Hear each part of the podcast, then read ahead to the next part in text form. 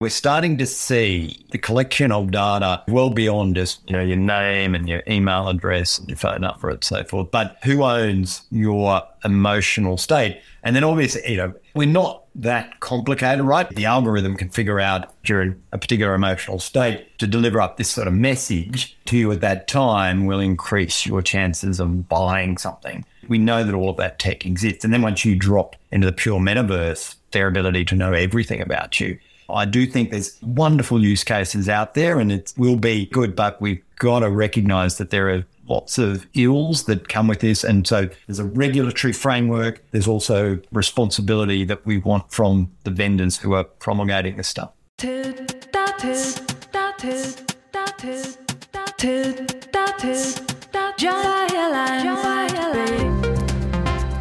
Hi, I'm Christy. I'm Adam, and you're listening to the Foil Podcast, where we talk about the risks and the opportunities of the data age, what it means for you, and what it might mean for us all. Today we're with Nick Abrahams. Nick, welcome to the Foil.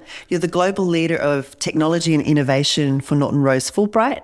You're the founder of successful online legal site LawPath with more than 90,000 users, and you created the world's first AI-enabled privacy chatbot, Parker it's very exciting to have you on here to talk because so much has been going on in the world of crypto and the creation of the metaverse.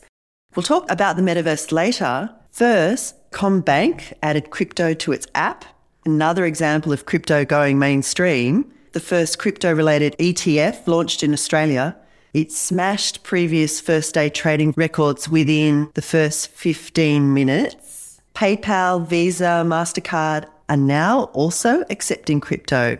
I feel like the whole podcast is done. And I've got to say, thank you very much for having me on the show. And well, I'm a big fan of you guys, obviously delighted to be asked. So, yeah, I, I think that, you know, little by little, we've seen crypto come out of the shadows. And, and it really is in the shadows. I mean, I've, I've got a keynote presentation which I love giving, and it's titled 10 Things to Do with Crypto That Don't Involve Buying Drugs on the Dark Web because effectively the way that most people, particularly those folks over the age of say 30, think of crypto is it's just associated with with criminality. And actually that's not true. I mean there's elements of that. And you know that's historical you know it does continue a little bit to mainstream. But the opportunities now and and the way we're seeing the mainstreaming of crypto is truly exciting.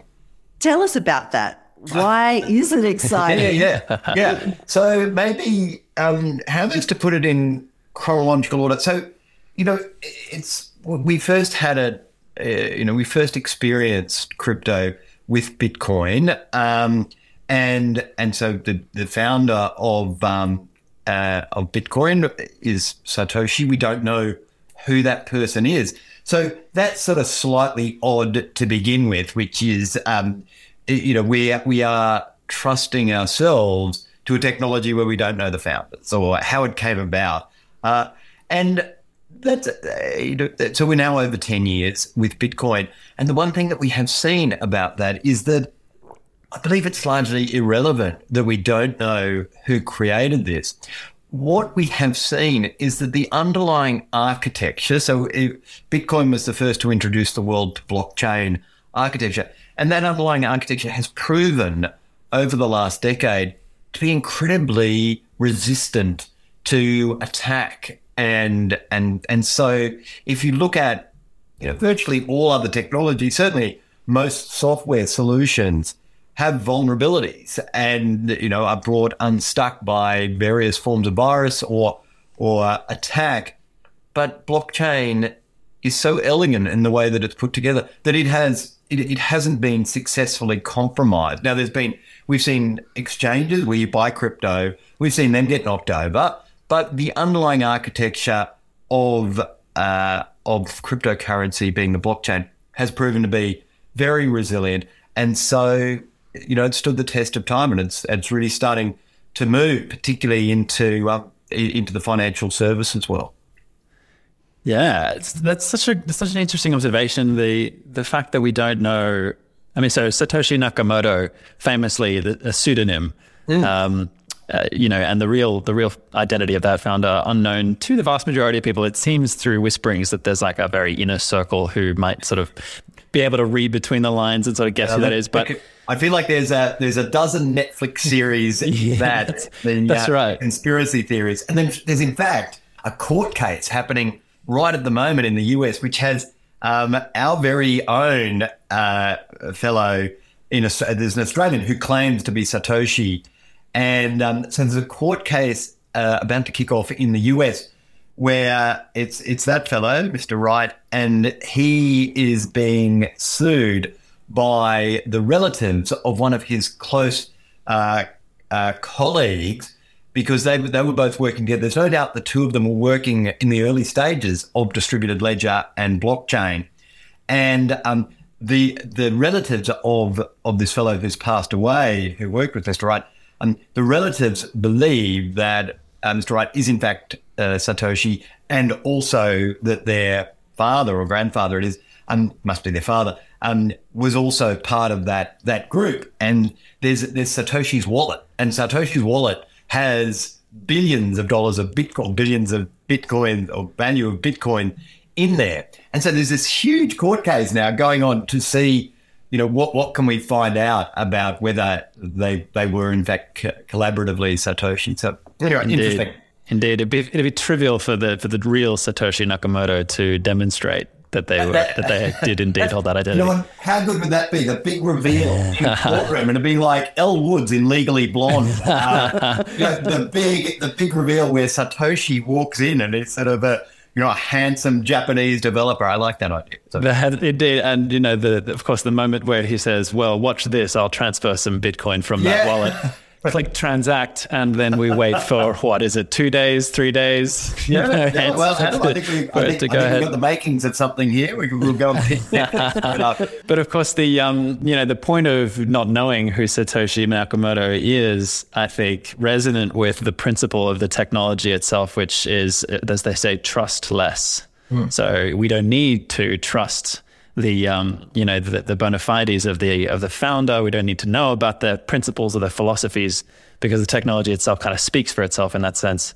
Um, I wonder if you could perhaps um, help us understand, you know, why it is that crypto cryptocurrencies are trustless, and how exactly it is that you know that sets them apart from like fiat currencies, for example, that we you know use more day to day to buy stuff like bread and milk. Yeah, yeah, yeah. So maybe maybe a way to think of this is um say, but let's have so so well. Uh, there's a good example. So um you know Christy Adam, as you know, Christy is a very generous person, and so Christy and I were we were uh, we had a meeting the other day and then went for lunch afterwards. And um, I recall I borrowed uh, twenty dollars from Christy, and um and I just realised that I um I, I failed to pay that back, Christy. You know, I'm a, I'm from Queensland originally. We're very frugal people. Um, but you know what? I will. I'll get that back to you. Why don't I send you a PDF of a twenty dollar bill? How would that work? So, so how does Christy feel about that? Not super keen, I'd imagine. And and that's at the core of what we've seen with the internet. And so what the internet did was it allowed um, really the, the, the transmittal or the, the ability to transfer content an infinite number of times at zero incremental cost.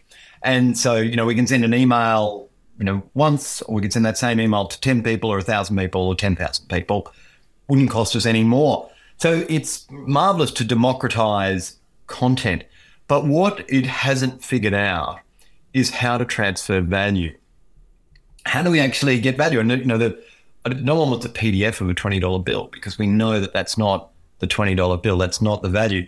And so, what blockchain does, the underlying um, technology, what it does is it gives us the ability to determine that that item of digital content, be it a token, um, you know, a crypto token or an NFT, and we might talk about non fungible tokens later.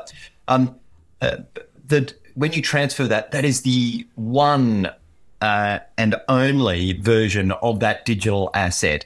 And so, if we think about blockchain, it's really just um, it's a it's a it's a, a group of databases that are all linked that all have a way of verifying what new transaction should be recorded in that database. And so that's why they call it distributed ledger uh, technology. Yeah, and distributed because everybody gets a copy of it. Is that right? If you want to trade Bitcoin, you know, in principle, uh, if you didn't want to do that through a through an exchange, as you mentioned, then you could, you know, download the software, and the first thing it'll do is download the entire history of every transaction that's ever been made on the Bitcoin platform since day one.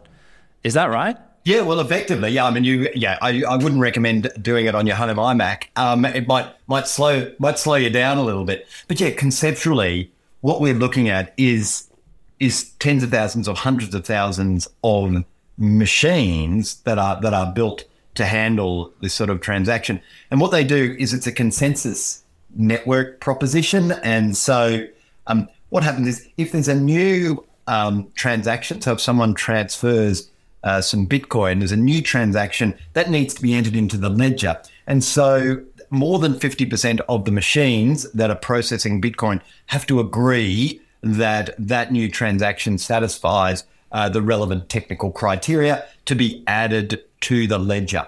And so, um, an amazing example of this we've just seen with Shiba Inu. And so, Shiba Inu is a meme, what's known as a meme coin. And so, um, we had Dogecoin, which uh, Elon Musk had had some fun with spruiking it up, and you know it went to you know tens of thousands of times its original issue price, and and then similarly Shiba Inu uh, is is another meme coin. So these coins don't do anything. There's twenty thousand or more altcoins as they're called. So Bitcoin and Ethereum we think of as as, as sort of key coins, um, and then you know, you've got some other ones that, that work really well. And then you've got a whole variety of things that don't do anything particularly. And so Shiba Inu, um, you know, is just is the meme coin of the moment. So pumped up, you know, tens of thousands of times original value. And then just recently had a, you know, drop 40% in the last couple of days.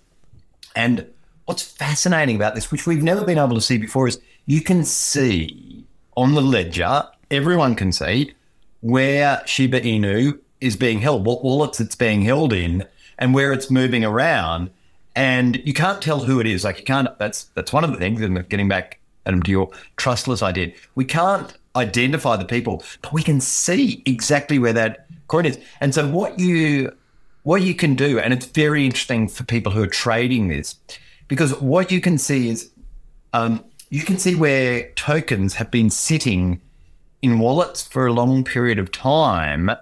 And so, so then when you start seeing them moving between wallets, the, the, the market gets a sense that there's about to be a significant trade. And that's what happened with Shiba Inu, which is the market could see that those big wallets, and I mean, literally, I think 2,000 wallets control like 40% of the, of the Bitcoin. We've, there's a mm. massive concentration uh, of ownership of these tokens. There's some people who are inc- who are c- incredibly wealthy out of this. But um, Shiba Inu, we had these. There's a, some a couple of very significant wallets. We started to see some movement in those wallets, um, were, which which gave the market a sense that those those folks were getting ready to trade, and so Shiba Inu then when it had a big crash. Uh, so it's fascinating. We, we've you know you can't see that with shares. Obviously, you can't see when a when a fund is about to to to drop a whole bunch of its shares. So yeah, interesting. Investors really want to get into this, don't they? Uh, uh BetaShares Crypto Innovators ETF blew the record for the launch on the ASX. Why do investors want to get in and why is this accelerating so fast? Yeah, yeah. So I guess uh, first and foremost, um, and I always say this, um, so this is not financial advice and people should not invest in crypto. I think that it is it is insanely volatile and it's a it's a super dangerous market to be in. And um, so so you know really everyone unless you are prepared to to really thoroughly research it, um, you know you need to be prepared to lose everything because it's um and it's it is um you know there's just a lot of there's a lot of very very poor behavior going on. There's there's you know um, fraud and pump and dump and all those sorts of things happening uh, with this because it's a it's an entirely unregulated market. It is terrifying um, from that point of view. It's exciting. I mean, you know, from my viewpoint, um, watching it has been remarkable. It's it's effectively watching the the equivalent of the as the equity markets grew and we started to see this idea of well, we'll have public companies and they will, you know, issue shares. The people own those, and and you know, you had your sort of penny stocks and so forth. We are we are at the beginning of a very similar proposition, and it's a different style of equity. Um, uh, but I, I do believe that in five years' time, the cryptocurrency will absolutely be a part of the fabric of financial services and we'll accept and stuff. But the path between here and five years is not going to be linear. There's going to be technology failure, there's going to be scams, there's going to be a whole range of things. A lot of people are going to lose a lot of money. And so, uh, so that's once again, just to reiterate, this is not for the faint heart. I don't recommend it. But one of the problems that we've got, Christy, is that uh, it's not regulated. And so no one can advise on it. So financial planners are not allowed, not allowed to advise on it. So that, that worries me greatly that we um, we've got this market. It's clearly, you know, the crypto market just hit two trillion dollars US, two trillion US globally last week. So an enormous amount of money going in there, and of course, people are lured into it because you see the percentages, and particularly, you know, if you look at the younger generation, to whom uh, you know the boomers uh, have effectively taken a lot of money off the table through the asset price boom and property prices. And so for younger folks, the idea of owning their own home has become significantly out of reach. So, you know, if I if I look back when I was younger, you know, my the concept was I would earn enough to get a deposit to buy a house. Um, I mean, that's that's so far away from most folk. So consequently, if you earn money, you are, you know, interested. I think you know, young generation putting it into the crypto market because um, you know, a the returns seem to be extraordinary. Once again, it's it's a highly volatile market. So they, they talk about you take the um, uh, you take the stairs up and the lift down when it comes to crypto prices because it sort of mm. clicks up over time. But I mean, very sharp. And we will see. You know, I'm sure we'll see corrections in in Bitcoin and others. Um, so so there's a. I think it's obviously the lure of uh, ex, you know extraordinary returns and then if you put your money in the bank, well, it's it, that earns you know practically zero percent interest. So where where do you put your money? Hmm. And it's really... literally the gold rush of this current part of this decade, isn't yeah. it? Oh, I think that's right. I think that's right. And maybe just talk about the ETF because I think the ETF is interesting. So ETFs, so exchange traded funds, so these these are these have really boomed just generally over the last few years as an investment product. Uh, so the concept with an ETF is that you are relying on a fund manager um, to uh, to manage that ETF, and so you've got concepts of index ETFs, so that there's no management involved in them; they're just following an index. You know, might be the ASX 20 or ASX 200 or something. Um, so no active management, and then you've got actively managed ETFs. And so that's what this BetaShares um, ETF is. And what they're doing is they're not, there's no direct exposure to crypto. So they're not holding Bitcoin, they're not holding Ether. Um, they are investing in companies that have exposure to the sector. So they might be investing in Bitcoin miners or you know other companies. So there's a company called MicroStrategy, which is a, a technology um, sort of solutions business, if you like, but saw the opportunity to to buy a bunch of Bitcoin and become a proxy for for Bitcoin investors. So that's worked out very well for them. Um, so they're holding, I think, five billion or so of um, of Bitcoin. So so what the BetaShares ETF is holding out, it's not what's called a spot crypto ETF, where where you are actually taking a position on the crypto market on on say Bitcoin. So we have, um, I think we've we the US doesn't have a spot ETF for Bitcoin. They just announced a futures ETF, and so that is it's a little bit boring and technical, but basically the idea is it's it's based off a futures contract um, in the US. So they haven't quite got their heads around the regulatory issues around a spot market yet, but it's still it's it's more direct exposure than the Australian ETF.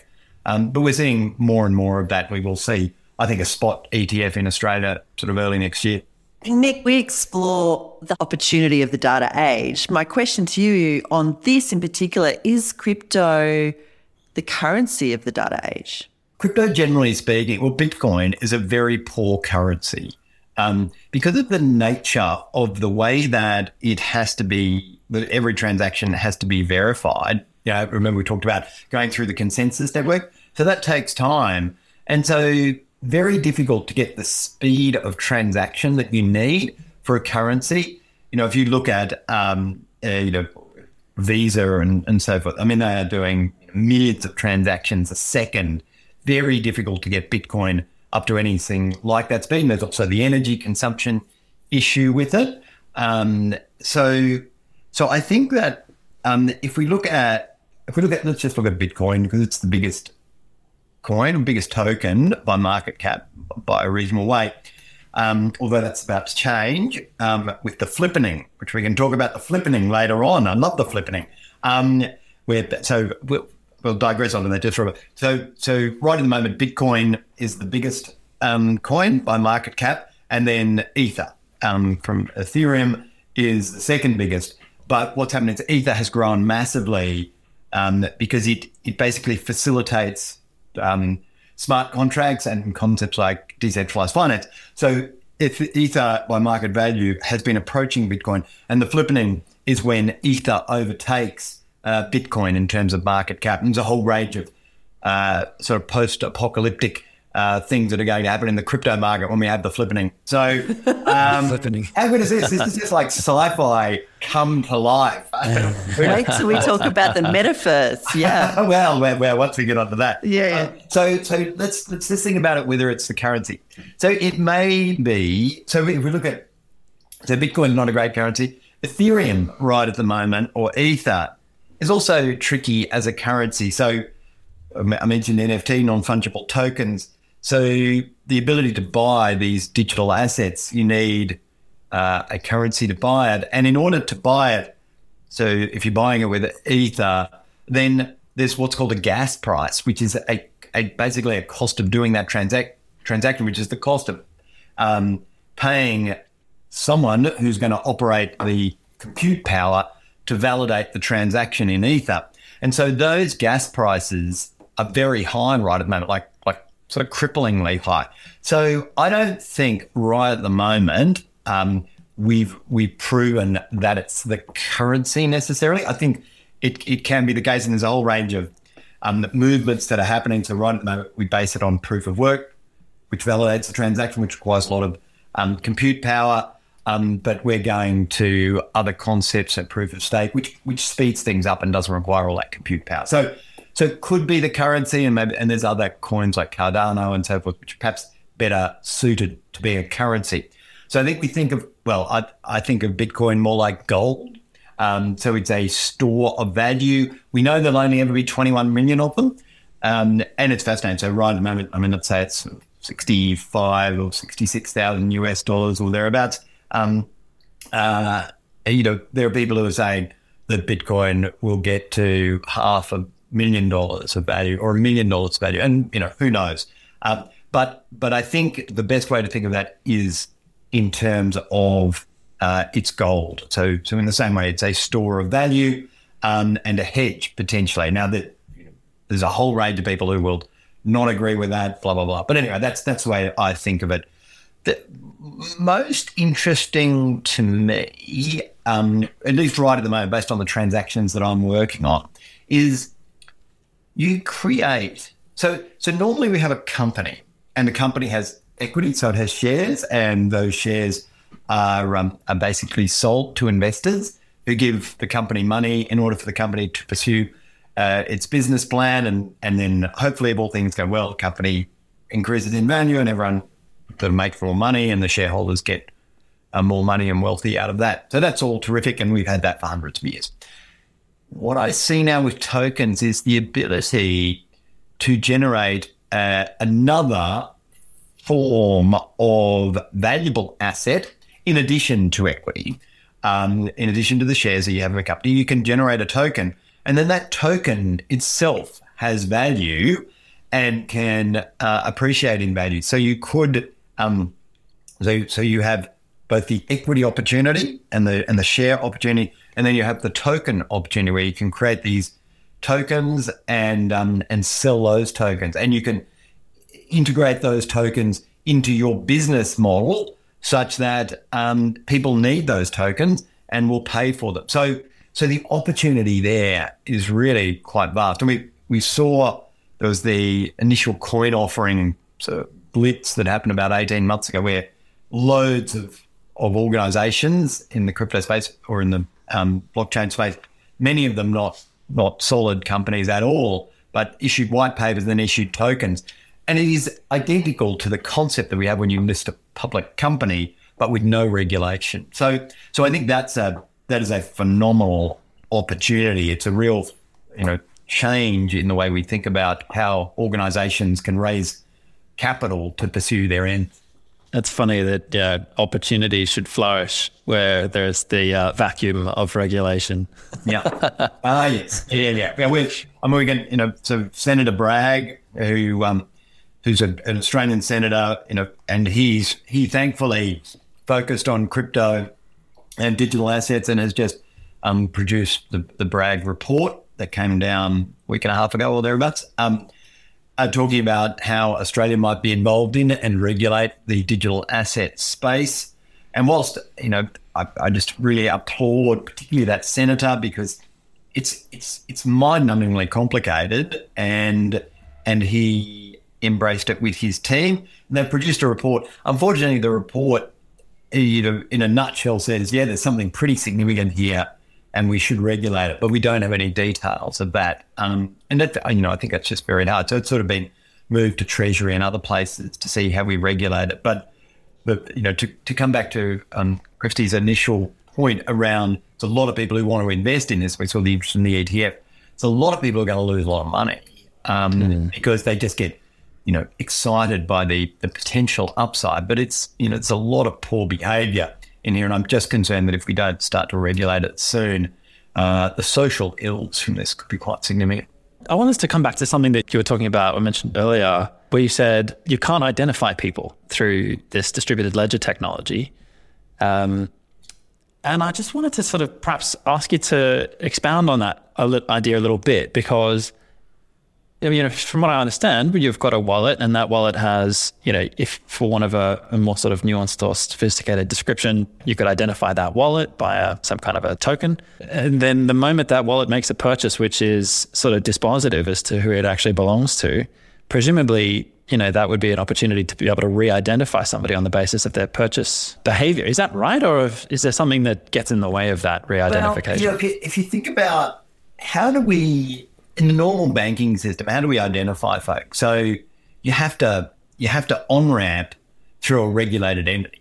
So you have to on ramp through the bank, and the bank goes through its, um, you know, they have their anti money laundering and counterterrorism financing um, obligations and AUSTRAC obligations and so forth. So can be you know, it can be easy to identify an individual. So, you know, there's Nick, that's Nick's bank account. So, so that's all good because you've got that intermediary. The the thing with crypto, and once again, I'm not a technologist, so so I can't go super deep into that space. But effectively, um, you can uh, you know, trade and store crypto without necessarily on ramping into it through a um, uh, you know, through a, um, uh, you know, a, a, particular intermediary. So, so that's the, you know, that that's, and you know, they're for the folks who are, are very good at trading and who want to, you know, keep themselves, um, you know, out of, out of the, uh, the um, the eye line of the regulators, most particularly the tax office. Um,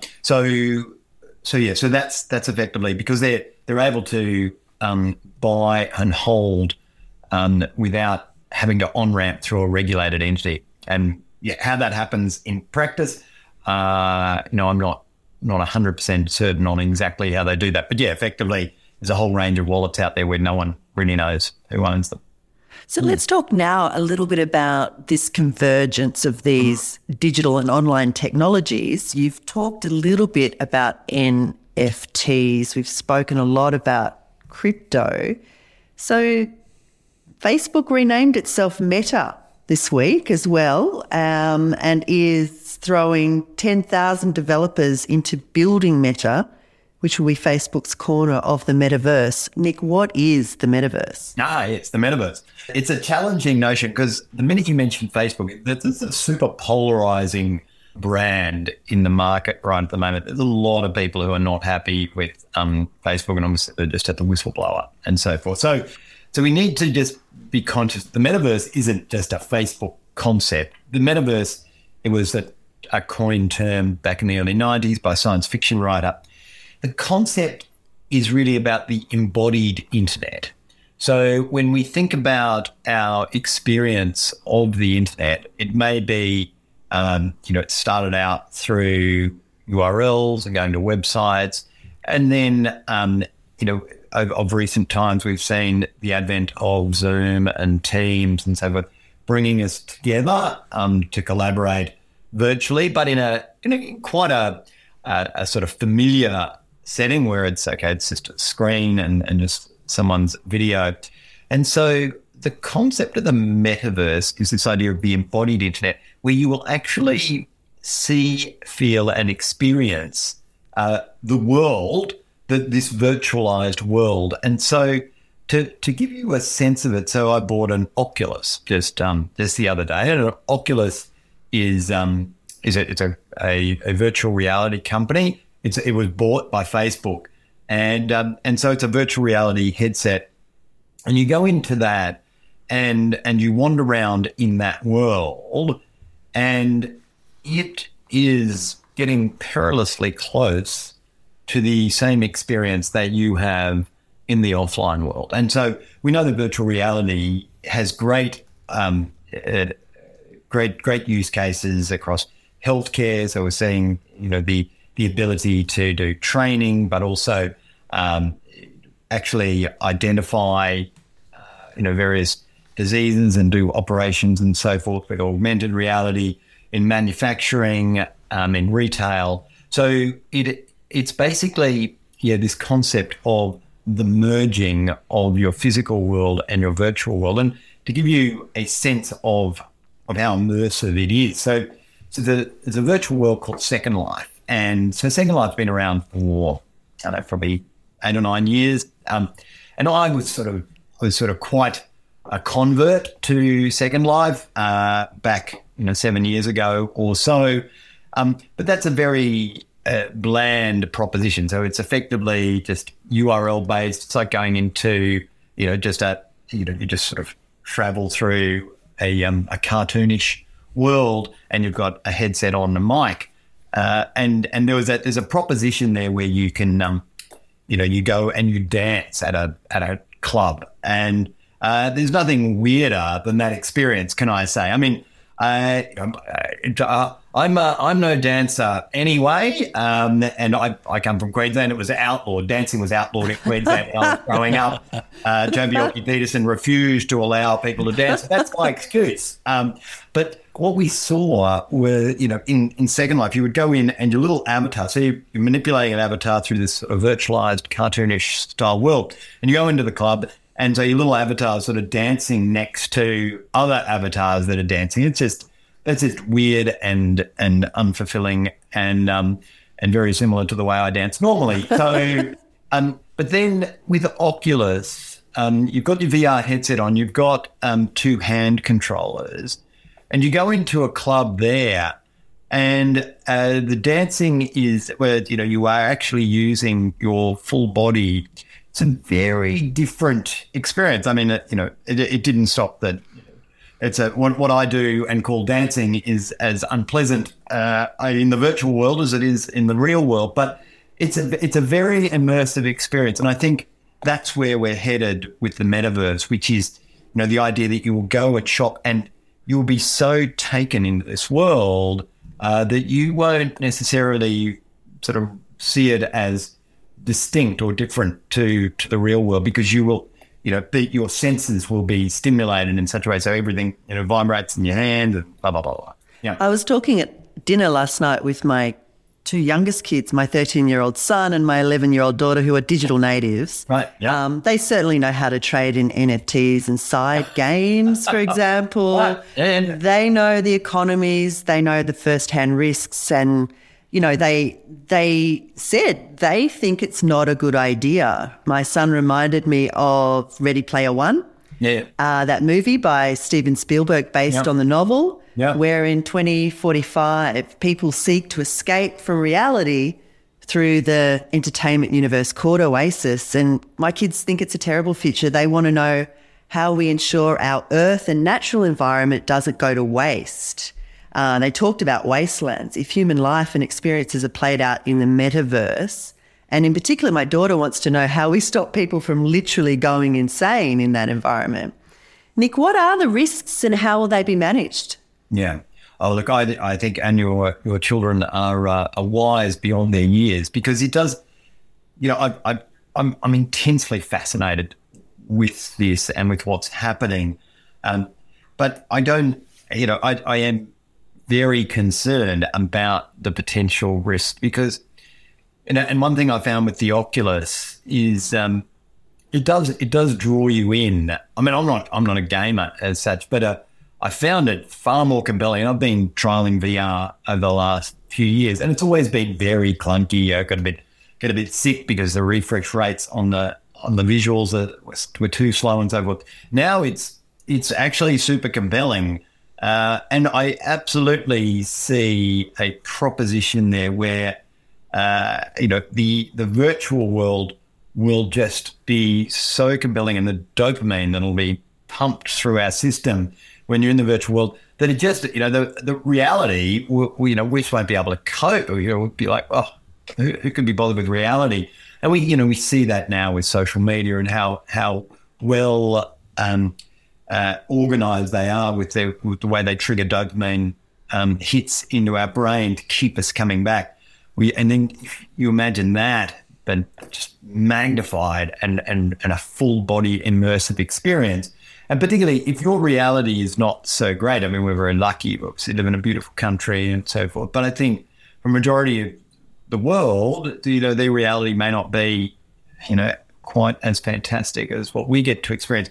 And so consequently the, the ability to drop into the virtual world could well be, um, you know, far better for them a far, far preferable experience. So I see I see tremendous social. So we already see it now with you know mental illness is clearly you know one of the one of the major issues of our time, um, and and how do we manage that? And that is only going um, to get worse. But the problem that I have is I'm not sure how you stop this juggernaut.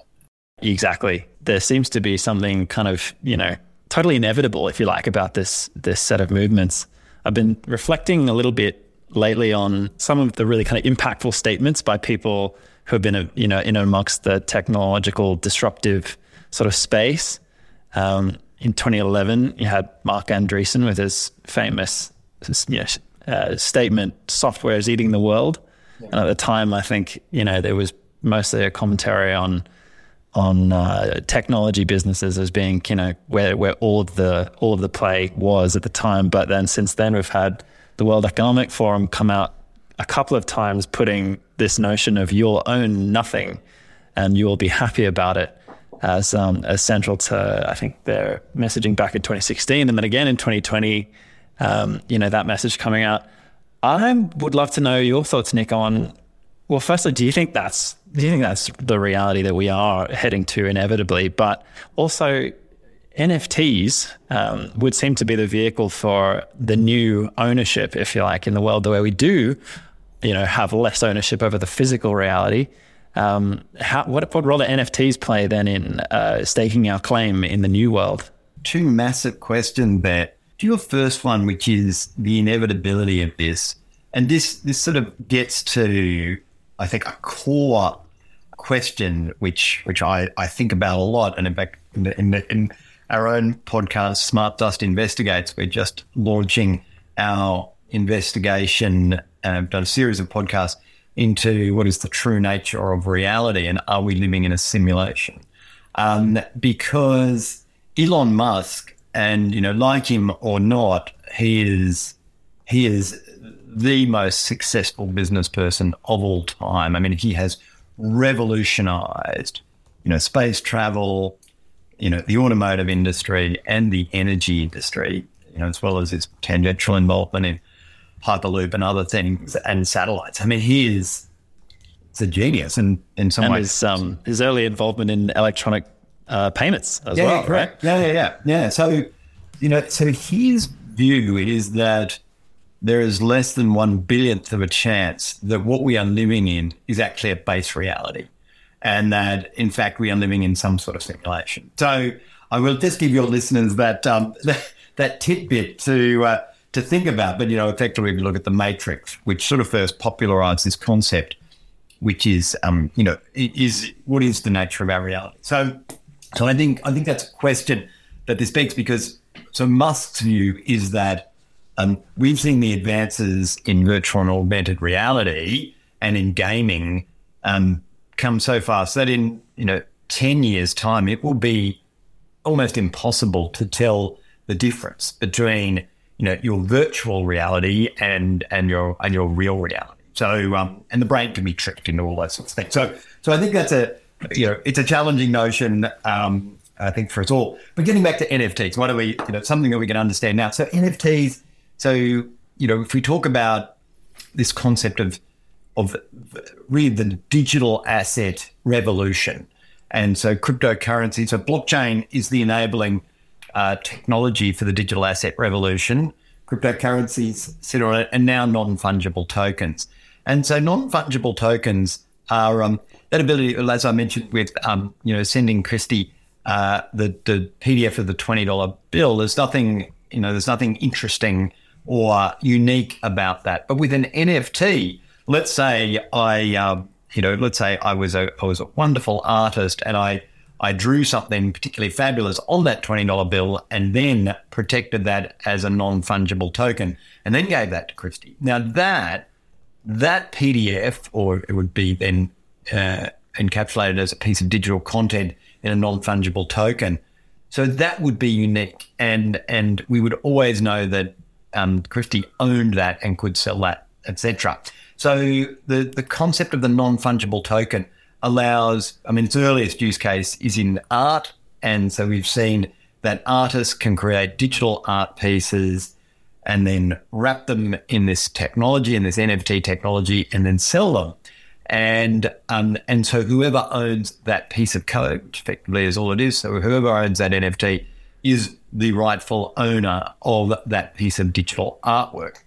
And and so we've just you know we've recently seen you know, a, a, piece of digital art sell for over sixty million dollars. Um, uh, so, so the NFT space has exploded, and the fascinating thing about NFTs is it's just programming, it's just code, and so what you can do is you put into the code that when that NFT is then on sold, so um, then the artist gets 5% or however much of that secondary sale and, and so on and so forth, which is fascinating because we've never seen really, well, we've never seen artists get that trailing commission as to the value of their art into the future. So I think that's very powerful.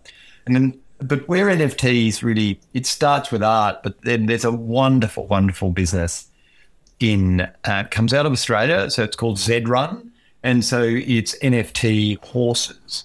And so what you can do is you can they've, they've done it's just a I mean it's graphically it's it is beautiful um, and the technology behind it is is fascinating but they've effectively recreated um, the the horse genome if you like and the, and and all of the DNA that's possible within the horses um, in their own world in Zed Run and then you can um, you can buy these NFT horses so if I buy so I have a horse um, that I run in Zed Run. so it's no half measures. No half measures is not a is not a great is not a great horse. I'd have to say it could be going to the virtual glue factory at some stage. But um, you know, I'm, i remain hopeful that no half measures will uh, will come good. But um, so you, so you basically you, you buy this horse. It is unique in its characteristics, and you race it against other horses, and there's a prize money for that. And then fascinating, you can breed horses and create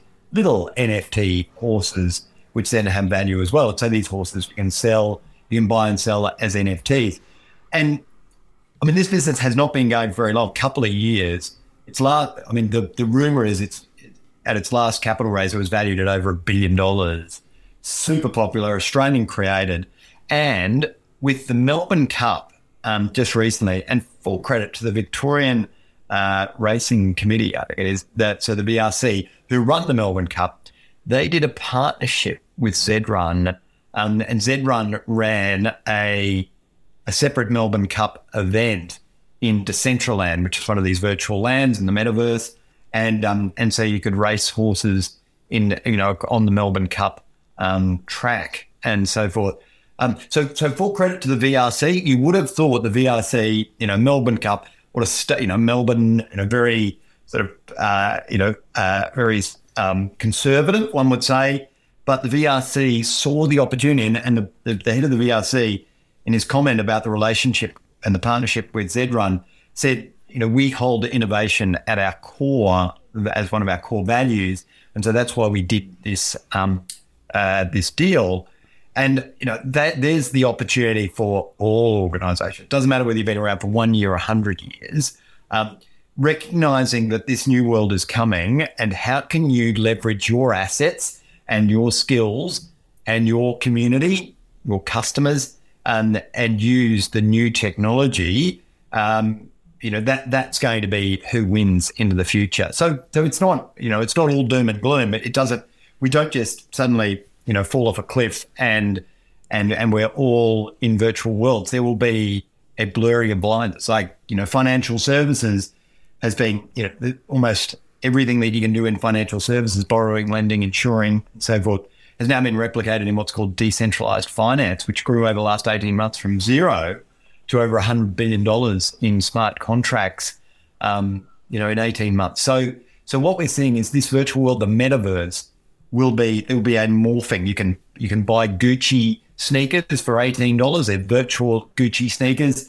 Um, and and just so you can buy those, you know, for eighteen dollars and stick them on your avatar in the metaverse. It's mind blowing. Um, your team at Norton Rose Fulbright have written a fabulous paper about what is the metaverse.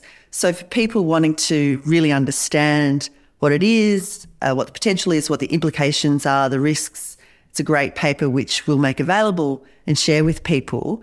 Just ha- uh, narrowing in on the data question Participation really in the metaverse involves collection of real unprecedented amounts of personal data. So today in today's world, smartphone apps and websites they track our movements and our transactions, etc. But in the metaverse, organizations will be able to collect information about individuals, people's actual psychological response, responses, their movements, maybe even brainwave patterns, gauging a very deep understanding of the individual's thought processes and behaviors.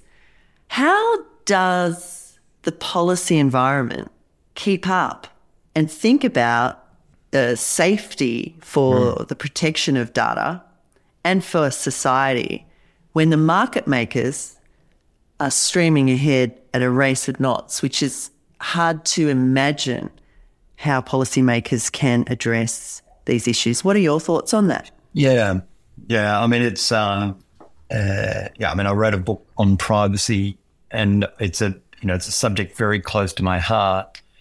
I, I and I don't know. I is frankly, I just you know even if we look at what we've tried to do with privacy regulation, and so we've got through from the, from the EU, the GDPR, and so forth, which is you know it's the strongest privacy regulation there is it hasn't necessarily changed um, the way that large corporates use our personal information. You know, the way the way that we experience it is um, we we probably have to click a lot more I agrees. Um, but you know, the people are always going to be faced with that proposition, which is, do they want to engage in whatever it is? You know, whether it's you know using a particular social media app or uh, you know using you know getting getting into the metaverse. Um, and if the price to play in that is surrendering of your personal information, then what we've seen is people will do that. You know, people would would give over their personal information rather than pay for things, and you know, and that's driven the advertising model behind you know social media and search, which has been phenomenal. As we say, and right at the moment, I mean, there's there's some extraordinary tech out there that can measure your emotional state uh, you know, right now through call center recording and so forth. So, you know, we're starting to see um, the collection of data to move well beyond just you know your name and your email address and your phone number and so forth. But you know, who owns your emotional state? And then obviously, you know, we're, we're not that complicated, right? Because you can, you know, the, the algorithm can figure out, you know, if you're in a particular emotional state to deliver up this sort of message um, to you at that time will increase your chances of buying something. Um, you know, so we, we know that all of that tech exists. And then once you drop into the pure metaverse, their ability to, to, to know everything about you is extraordinary. So yeah, I don't know. I, I share your uh, your children's concerns as to uh, what will it mean, and sort of you know you harken back to a simpler time. I mean, so I you know I get quite a bit of grief on social media. You know, I got a lot of grief for buying a Facebook Oculus. People are like, "Oh, how can you support Facebook?" And the problem that I have with that is that, I mean, from my point of view, you know, given my involvement in the sector and particularly the, the regulation sector, you know, I feel like I need to understand how this technology works um, in order to be able to, you know, I'm, I'm, advising people on virtual reality deals. I, you know, I don't understand how it works and how can I legitimately advise them? And, and so people say, you know, I say to everyone, turn off Facebook and turn off Instagram. I, I'm just not sure that's that's what's going to happen. I mean, people, there's a great amount of good. If we go back to um, you know, when the with the arrival of the car. So a lot of people didn't want the car because more people would die because we had cars than when we had horses. No doubt, you know, a, a massive amount more have died as a result of car accidents than when you had horses. But the benefit of cars has been phenomenal. And so we're at that same inflection point here. And so we've got to figure out how do we how do we use this technology to maximize the benefits and to minimize the harm. And there will be harms. But I think that car analogy, I, I think, works perfectly here because I do think the future is phenomenal. I do think there's there's wonderful use cases out there, and it's you know it will be it will be good, but we've got to recognize that there are lots of ills that come with this, and so there's a regulatory framework. There's also you know responsibility that we want from the vendors who are promulgating this stuff. Totally agree, Nick. And thank you so much for that. And thank you for your support of our work as well. It's been a fantastic conversation today. Really appreciate your time and look forward to hearing what's next on the agenda. Oh, indeed. Well, it's a, it's all changing. It'll all change tomorrow. Christine, thank you very much, and, and congratulations with the wonderful work uh, that you do with Cdana. I'm a big fan, and you know, really enjoyed the discussion. So, best wishes and have a great day. Thanks, everyone.